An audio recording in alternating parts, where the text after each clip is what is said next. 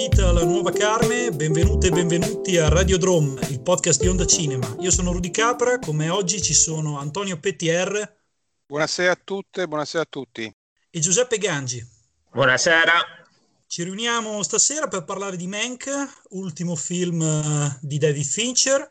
Come già saprete, Mank parla della genesi di uno dei più grandi film della storia del cinema, che è Quarto Potere, e lo fa opponendo questa figura carismatica di Herman Mankiewicz, da non confondere col fratello Joseph Mankiewicz, a varie personalità di spicco della Hollywood di quegli anni, che sono William Hearst, personaggio che era un magnate dell'editoria, un uomo d'affari e successivamente un politico che chiaramente fu la base, l'ispirazione per il personaggio protagonista di Quarto Potere, Charles Foster Kane, e altri vari personaggi come Orson Welles, perché appunto la genesi fu molto discussa, la genesi di Quarto Potere, fra questi due grandi personaggi del cinema, altre opposizioni rilevanti che caratterizzano caratterizzano questo film sono la, il rapporto fra Mankiewicz e la moglie, Mankiewicz e il fratello, ma non vi tedio oltre e lascio che sia Giuseppe Gangi, che per noi ha scritto la recensione di Mank, a introdurvi al film.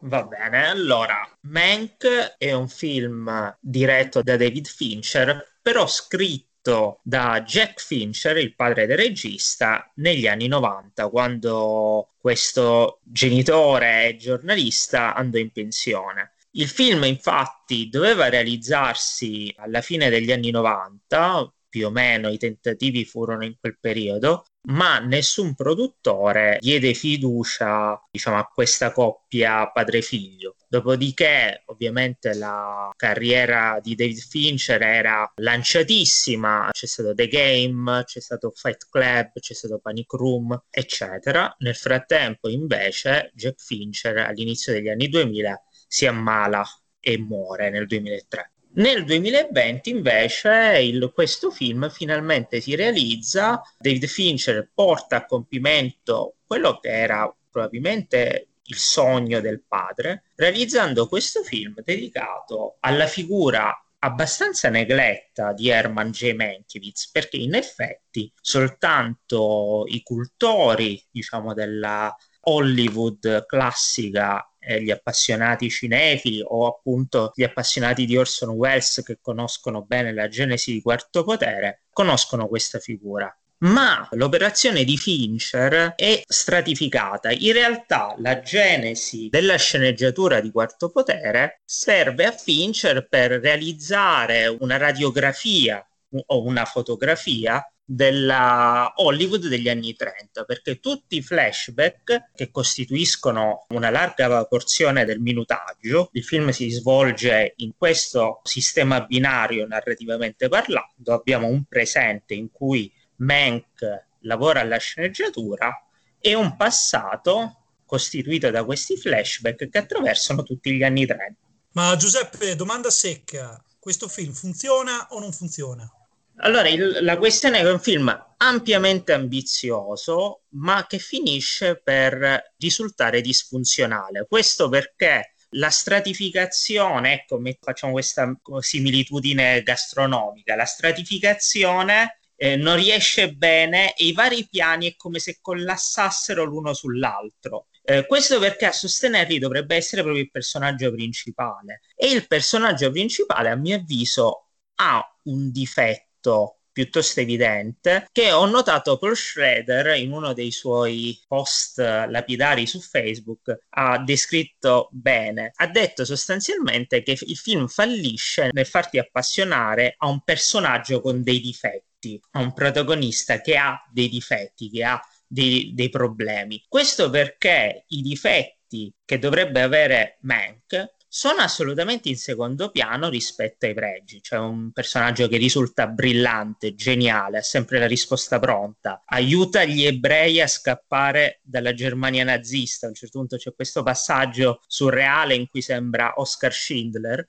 ed è anche socialista. E questo entra in frizione con quello che dovrebbe essere poi la costruzione di un personaggio invece molto più profonda e molto più complessa. E rimane anche, come dire, monca anche la questione politica. Cosa descrive Fincher in questo film? Descrive fondamentalmente una Hollywood in cui i magnati, gli imprenditori spadroneggiano contro questi umili operatori. In un certo senso Menck è l'eroe che comprendendo, rendendosi conto della situazione, fa qualcosa. E questo qualcosa è la sceneggiatura di Quarto Potere. E il momento naturalmente più drammatico è la campagna elettorale di Upton Sinclair, uno scrittore che conosciamo, da lui Paul Thomas Anderson si è ispirato per il petroliere, che era di ideali socialisti e che fu ostacolato proprio dagli studios di Hollywood che invece preferivano il candidato repubblicano attraverso dei fake movie, cioè erano veri e propri film, reportage fasulli che parlavano di invasioni, di poveracci e di, que- di, tutta questa povera gente che avrebbe votato Sinclair perché avrebbe portato il socialismo in America. Ovviamente era tutto falso e questa capacità di Mank di rendersi conto dell'inganno, che il cinema è questa, uh, questo strumento pazzesco di manipolazione e anche di manipolazione del consenso, lo porta piano piano a estraniarsi sempre di più da quella che è la compagine hollywoodiana della Hollywood che contava, risultando alla fine un reietto e avendo poi riscatto nella scrittura della sceneggiatura di Quarto Potere. Ma infatti è un film, questo Mank, che ha ricevuto varie critiche proprio sul piano della veridicità storica, perché in fondo Mank, come hai giustamente fatto notare anche nella recensione, non aveva questo piglio socialista. Wells non ha avuto questo ruolo minoritario nella stesura della sceneggiatura di Quarto Potere, come ormai la scholarship contemporanea ha dimostrato, e questa è una parte delle critiche che ha ricevuto questo, questo film. Però non, non mancano neanche gli elogi o punti di vista alternativi eh, che in questo caso, in questo podcast, sono credo rappresentati da Antonio, a cui il film è piaciuto molto.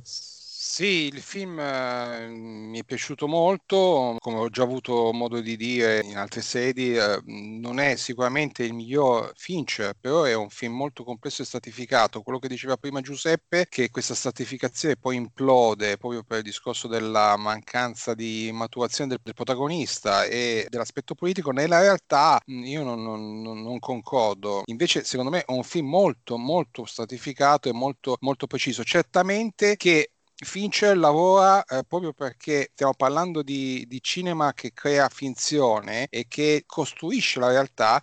Fincher costruisce un film che vuole rappresentare dal punto di vista estetico un cinema classico che è sia l'Hollywood degli anni 30 e il cinema di Wells in questo senso, però nello, nello stesso momento fa una, una, grandissima falsificazione, fa la falsificazione storica, come ha spiegato Giuseppe, eh, politicamente Mankiewicz è assolutamente allineato con la politica degli studios hollywoodiani, quindi non è né socialista, non ha mai salvato nessuno. E anche una falsificazione dal punto di vista proprio della nascita del, di quattro potere con questa rappresentazione, prendendo le teorie della Cale, che ha una giornale, la critica della New York, la famosa critica New York, che aveva scritto un saggio, un articolo degli anni 70 che denigrava Wells proprio prendendo spunto da Quattro Potere e della sceneggiatura che secondo lei è stata scritta completamente da Mankiewicz e che il doveva, il successo del film si doveva a Mankiewicz. Quindi già queste sono uh, falsificazioni, ma che non è che perché Fincher non lo sapesse, lo, lo, fa apposta. Quindi per dire cosa? Per dire che appunto a un livello proprio metacinematografico, no? che il cinema e il suo film in, in questo caso è una grande finzione ed è una modificazione della realtà.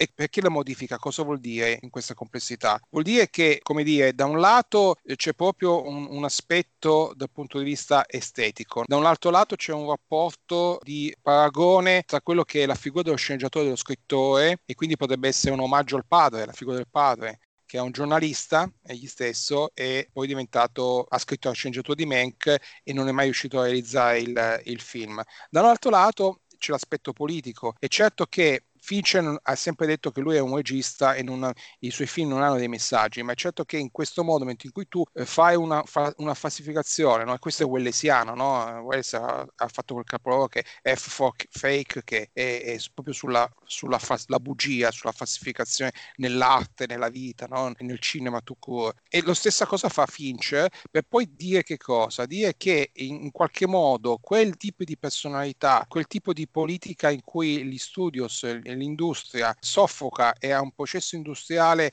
in cui la parte artistica viene soffocata, perché poi non scordiamoci che Welles fu assolutamente ostracizzato poi dopo quattro potere dai studios hollywoodiani. Continua, cioè, cioè, non è banale il fatto che parli di un periodo degli anni 30 perché c'è sicuramente un paragone, un parallelismo con la contemporaneità e quindi in qualche modo c'è una ehm, che ovvio, ovviamente non è politica tout court, no? ma è un appiattimento delle forme estetiche, un appiattimento delle storie, un appiattimento di quello che è il gusto, no? la creazione del gusto nello spettatore. Pensiamo a tutte le piattaforme streaming come Netflix, pensiamo al cinema della Disney che ha preso tutti i film della Marvel e della Lucas e in qualche modo li sta omogeneizzando, li sta depersonalizzando. Ecco, questo è forse il, il messaggio e, e l'aspetto più chiaro di Mank ed è costruito all'interno di un'estrema cura dal punto di vista della forma e, e dell'estetica visiva. Però le conclusioni che trae Fincher non sono un po' banali. Cioè, il parallelismo tra la Hollywood degli anni 30, dominata dagli studios che facevano il bello e il cattivo tempo, e invece la Hollywood più diciamo, sicuramente problematica di oggi che si muove tra questi grandi conglomerati, con uh, in testa ovviamente la Disney e poi queste grandi piattaforme di streaming che stanno emergendo. Quindi, come dicevi tu, Antonio, l'omogenizzazione del gusto e dell'estetica è sicuramente un problema del cinema americano contemporaneo. Non è però un parallelismo un po' banale dire è cambiato tutto per non cambiare niente ma um, no, non credo, non penso, cioè lui nella realtà poi, al di là delle, delle forzature no, nella storia, e che abbiamo evidenziato, ne stanno parlando a bizzeffe, l'abbiamo acclarato, no, andiamo oltre, non credo che sia, nella realtà eh, lui pone delle domande, mette in evidenza, non dà delle risposte. Attenzione, Fincher in questo film nella realtà non dà delle risposte, nel momento in cui tu scopri il meccanismo in cui ci sono tante falsificazioni e però all'interno di un cinema che è tipicamente fincheriano, cioè la cura della parte della messa in scena, del montaggio, del, del profilmico, la maniacale attenzione ai dettagli, no? arriva persino a ricreare la parte delle classiche sigarette burns agli angoli del, delle varie stacche di scena in un ambiente digitale. Cioè non dimentichiamoci che questo è un film completamente digitalizzato, digitale, quasi possiamo dire che Finch è forse uno delle, dei più grandi maestri del digitale insieme a Mann, Michael Mann, quindi sono i due più grandi autori che riescono a fare arte attraverso l'utilizzo di questo strumento. Mi allaccio perché secondo me la questione della falsificazione è un altro dei problemi del film. Perché attenzione, il film dice delle cose e le dice chiaramente, non è né linguisticamente né narrativamente né grammaticalmente problematico. Non c'è uno stacco, un controcampo, come dire, un, fa- ecco, un falso raccordo che possa ingenerare il dubbio sulla linearità dello sviluppo della vicenda. Tutto il discorso che tu fai sulla falsificazione, quindi il film è a suo modo una falsificazione, è tutto frutto del fatto che tu conosci la realtà storica, conosci la vita di Mankiewicz, conosci la genesi di Quarto Potere, puoi fare un confronto fra quello che diceva Pauline Kell e che sicuramente ha influenzato la scrittura di Jack Fincher e invece tutti gli studi successivi che hanno smontato questa tesi. E queste cose tu le conosci e allora rivolti il film. Ma il film come testo, come testo filmico, mi pare chiuso in se stesso. Ma guarda, anche in questo punto non mi trovi d'accordo. Capisco la tua posizione, capisco quello che stai dicendo perché è chiaro. Eh, rimaniamola sul testo filmico. Se rimaniamo sul testo filmico, lasciando perdere tutta la parte di background, no? di progresso, di conoscenza pregressa, no? facciamo finta che noi non sappiamo niente di, di Wells, non sappiamo niente della Kale, non sappiamo niente della storia di Mankiewicz. Allora rimaniamo sul testo. Cosa, cosa, ci racconta? Qual è la storia alla fine di, di Mank? È la storia di un intellettuale, perché questo si sta sta, sta trattando, perché non dimentichiamoci che lui dice ribadisce, ci sono diverse sequenze nel film in cui c'è la cosiddetta writer room, no? dove i geni pensano, erano il gruppo di sceneggiatori che creavano le idee e producevano i film ed erano tutti intellettuali, tutti premi Pulitzer, premi Oscar, tutti grandi scrittori eh, della, dell'America degli anni 30 e Mankiewicz era un commediografo newyorkese che è stato prestato un commediografo anche abbastanza voglio dire, affermato che è stato prestato e è andato a lavorare in, in California nei studi Hollywood come tantissimi scrittori. Non dimentichiamoci quello è il periodo dei Faulkner, il periodo del, dei Fitzgerald, il periodo della, di tutti i, grandi, tutti i grandi della letteratura che noi possiamo, di Chandler, no? Mm, vi sto dicendo dei nomi che mi stanno venendo in mente in questo momento, ma ne possiamo fare tanti altri che andavano a lavorare a Hollywood. Quindi cosa mi sta raccontando Fincher? Mi sta raccontando di una figura di un intellettuale e come agiva e come si muoveva e come si scontrava all'interno degli studios americani, che erano i studios conservatori e in qualche modo che erano totalmente delegati, totalmente concentrati sul, sul profitto. E poi all'interno di che cosa? Di una forma che è estremamente elegante, perché in dubbio non si può dire il film si può contestare sotto tutti i punti di vista, no?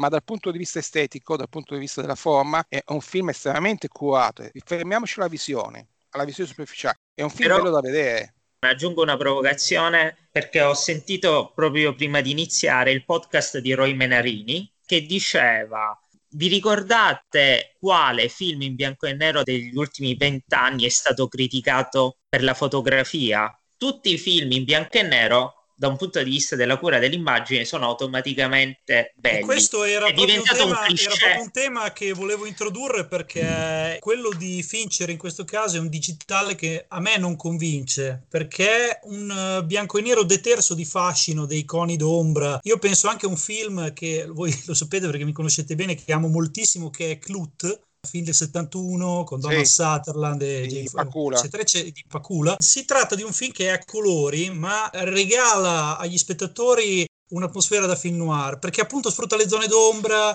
le sfumature, eh, mentre... Certo. Certo, mi stai citando uno dei film fondamentali del neo-noir, no? dopo la, la, la, grande traversata del deserto, alla fine del periodo classico del noir, arriviamo negli anni 70 in cui avviene la realizzazione di tutto il New Hollywood che riprende temi stilemi anche passati e li rende come dire autoriali e c'è la nascita del neo-noir a colori. In questa ripresa che Fincher fa della cinematografia di Toland e della regia di Wells, a parte il manierismo che io ho trovato qualche volta anche un po' cringe, ad esempio nelle bruciature di sigaretta, però ho proprio ravvisato questo bianco e nero poco ispirato, così molto, molto terzo. Io No, invece quello che penso io è che in questo modo invece non è un cliché, come diceva Giuseppe, sarebbe stato un cliché se l'avesse ripetuto. È una rielaborazione dal punto di vista di Fincher. Il fatto che proprio non ci siano l'utilizzo ecco, delle ombre, per esempio, l'utilizzo delle ombre viene fatto solo e esclusivamente nel momento in cui ci sono le citazioni dal punto di vista di altri film. Come abbiamo detto, noi non lo sappiamo, quindi non, non possiamo saperlo. Quindi cos'è che vedo? No? Facciamo finta di non saperlo, continuiamo rimanendo sul testo filmico. Cos'è che vedo? Che in realtà invece non sono d'accordo, proprio perché non fa questo tipo di operazione, già si differenzia, fa uno scarto rispetto ai film bianco e nero degli ultimi anni. Utilizza in bianco e nero in modalità digitale e quindi fa un'affermazione autoriale. Non fa in questo caso una replica to court di quello che può essere un film in bianco e nero noir. Lui prende tutta una serie di elementi e poi comunque li adatta secondo il suo gusto, che è un gusto discutibile, ma è il suo. E quindi eh, quello è esattamente quello che discuto, ma se, se, in questa traccia troviamo sicuramente il solco dell'autorialità di Fincher, che è un grandissimo autore, questo Sava Sandir, però tu hai detto anche prima che l'hai trovato fincheriano questo film e fino a un certo punto sono d'accordo, però non trovate, e vi lancio questa provocazione, che sia il meno fincheriano di tutti i film di Fincher, perché c'è da considerare intanto che è un film ambientato in un'epoca storica raccontata attraverso questa lente nostalgica e citazionista, quando la maggior parte della filmografia di Fincher si basa su un futuro prossimo distopico, no? penso ad Alien 3, penso a Fight Club, oppure direttamente nel presente. E anche i concetti cardinali del cinema di Fincher, no? che è un cinema della crisi, del complotto, della paranoia, io li ho trovati smorzati tutti questi temi in questo, in questo man che è sicuramente fino a un certo livello un omaggio poi alla cinematografia sceneggiatura del padre. Allora, per quanto riguarda la fincheradianità ecco, di Mank, sì, sono abbastanza d'accordo, nel senso che da una parte fincheriano, sicuramente, come diceva Antonio, c'è il suo gusto, però attenzione, anche sul piano tecnologico c'è una questione che Fincher compie, cioè tutto un lavoro particolare che fa Fincher, cioè filma con questo bianco e nero in digitale in alta definizione, poi in post produzione fa questo lavoro di invecchiamento. E perché secondo lui, lui l'ha detto nelle interviste, il film doveva apparire come, cioè come quei film ha creato l'immagine no? come se venisse fuori dalla cantina di Martin Scorsese. Ecco, questa è l'immagine che ha usato Fincher.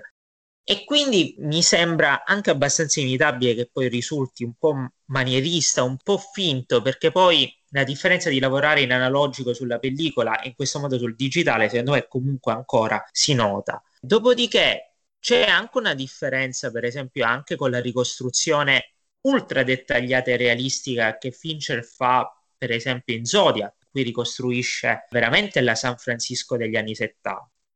Dove però questo film è fincheriano? Sicuramente proprio nell'aspetto che dicevi tu, nella ricreazione di un conflitto fra appunto l'individuo e questi gruppi sociali antropologici che ruotano intorno a Hollywood e nel momento in cui lui si sente l'unico a conoscere la realtà, a capire il funzionamento malato, diciamo, di questi meccanismi, mentre tutti gli altri, appunto, o vanno avanti, procedono nella loro vita inconsciamente, o appunto macchinano come gli imprenditori, magnati di Hollywood come Louis B. Mayer o Hearst, macchinano dietro le quinte. Soltanto che e qui sono d'accordo con te, Rudy, questa parte a un certo punto secondo me scivola via perché poi nella conclusione emerge soprattutto il tratto di riscatto, un riscatto in extremis, un riscatto che sicuramente non porterà Menkiewicz a risollevarsi, è un riscatto morale quello di Menkiewicz, ma non poi diciamo effettivo sul piano biografico e lavorativo.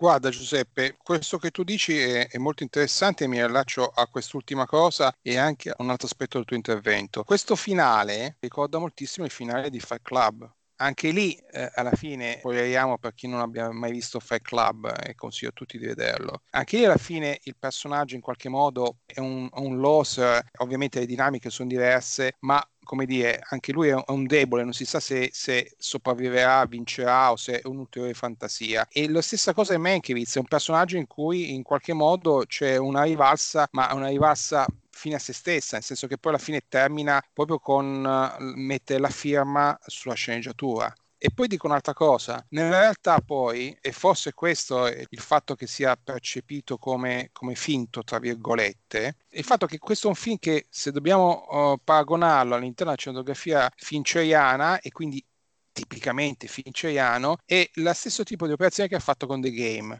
The Game fu un film bistrattato e sicuramente non è una delle opere migliori della filmografia di Fincher, ma dove The Game era una messa in scena, era lo svelamento della messa in scena, ricordo che appunto di questo uomo che era solo, ricchissimo, il fratello gli, gli fa un regalo che poi si scopre e ci sono tutta una serie di avventure, no? di disastri, di ricatti, di rapimenti e poi si scopre che era tutta una finzione, cioè un grandissimo gioco di ruolo, enorme, infinito gioco di ruolo e quindi poi c'è il disvelamento finale di quello che ha la macchina macchina cinema, no? con una grandissima delusione, perché ci, le stesse cose si stanno dicendo di me che io ricordo si dicevano all'epoca di, e si scrivevano all'epoca di The Game, ma in realtà The Game è un'operazione in cui Fincher svelava il segreto della messa in scena e quindi il, il regista, quindi parlava in qualche modo del suo lavoro, di se stesso. Mankiewicz invece svela il lavoro della sceneggiatura, della creazione della scrittura, di quello che poi è la traduzione tra la scrittura e quello che potrebbe diventare un film. Attenzione, perché noi il film non lo vediamo mai, si parla solo esclusivamente della sceneggiatura di quello che scrive Mankiewicz e dei suoi ricordi e della sua memoria, quindi anche quella è soggettiva, non è una memoria oggettiva e che quindi fa un disvelamento della vita del sceneggiatore, quindi in qualche modo non di se stesso, perché Fincher non è sceneggiatore, ha dichiarato più volte che lui non sa scrivere, lui è solamente il regista e si avvale di sceneggiatori validi e quindi si è avvalso da sceneggiatore del padre. Quindi torniamo lì ha voluto fare un, un, film in cui c'è la spiegazione, il disvelamento eh, di quello che è come la scrittura, la nascita di un possibile film, che è poi quello che sarà quello di West. Quindi io li paragonerei in questi due. Poi c'è tutto un, un discorso ampliato dal punto di vista estetico con uh, l'operazione che ha fatto Gus Van Sant qualche anno fa eh, con uh, Psycho anche lì ci furono grosse critiche, ma in realtà Psycho di Gus Van Sant, che è un, non è una, una, replica, non è un remake, è la clonazione, un clone, ha clonato inquadratore per inquadratore il film di Psycho, mettendolo in digitale, mettendolo a colori. E cosa fa Fincher? Fa la stessa operazione non però su un film, ma su un intero mood su un'intera modalità di fare film, nel senso che in realtà Mank è, è proprio quello, e quello potrebbe essere la, il manierismo, ma in realtà un manierismo allargato, quindi potenziato, perché potrebbe essere un qualsiasi film fatto secondo i criteri della scenografia degli stili del, degli studios degli anni 30. Quindi un, molto più ampio, un discorso molto più complesso. Invece, per quanto riguarda un possibile paragone interno alla filmografia di Fincher, a me viene in mente dei social network.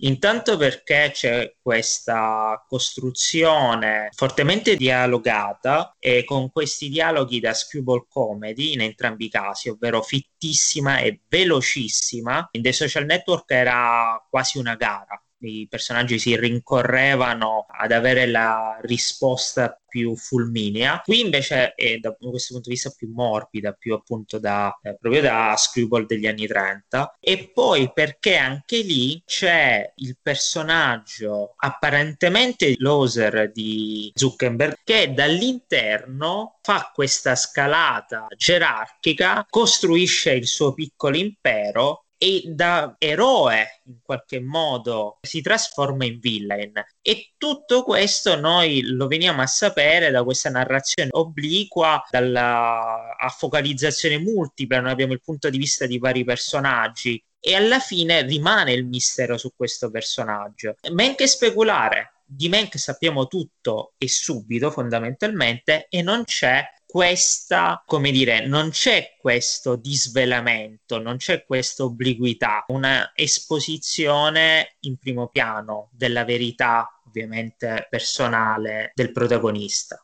E a questo punto vi abbiamo praticamente detto tutto di Mank, vi abbiamo raccontato della figura biografica, del film che racconta la potenza affabulatoria e mistificatrice del cinema, del rapporto con il modello wellsiano, sia da un punto di vista della regia che della cinematografia di Toland. Vi abbiamo raccontato Mank da un punto di vista del cinema fincheriano. La cosa un po' curiosa di questo film è che Mank è un film che divide, ma non nell'analisi. L'analisi mette un po' tutti d'accordo, e meno però il giudizio. È paradossalmente un testo trasparente perché sono trasparenti anche le ambiguità che, come giustamente diceva Antonio, sono tutte intenzionali, queste falsificazioni ripetute a livello visuale, a livello tematico. A differire e dividere però sono proprio i presupposti con cui si guarda il cinema o si fa critica, nel senso che gli, app- gli appassionati di un cinema magari più cerebrale eh, non faranno fatica ad apprezzare questo ennesimo rebus di Fincher, mentre magari chi vive il cinema in maniera più viscerale abbandonerà la visione altrettanto a buon diritto con un pochino di mal di stomaco. Dalla redazione di Onda Cinema è tutto, vi salutiamo, un saluto da Rudy Capra.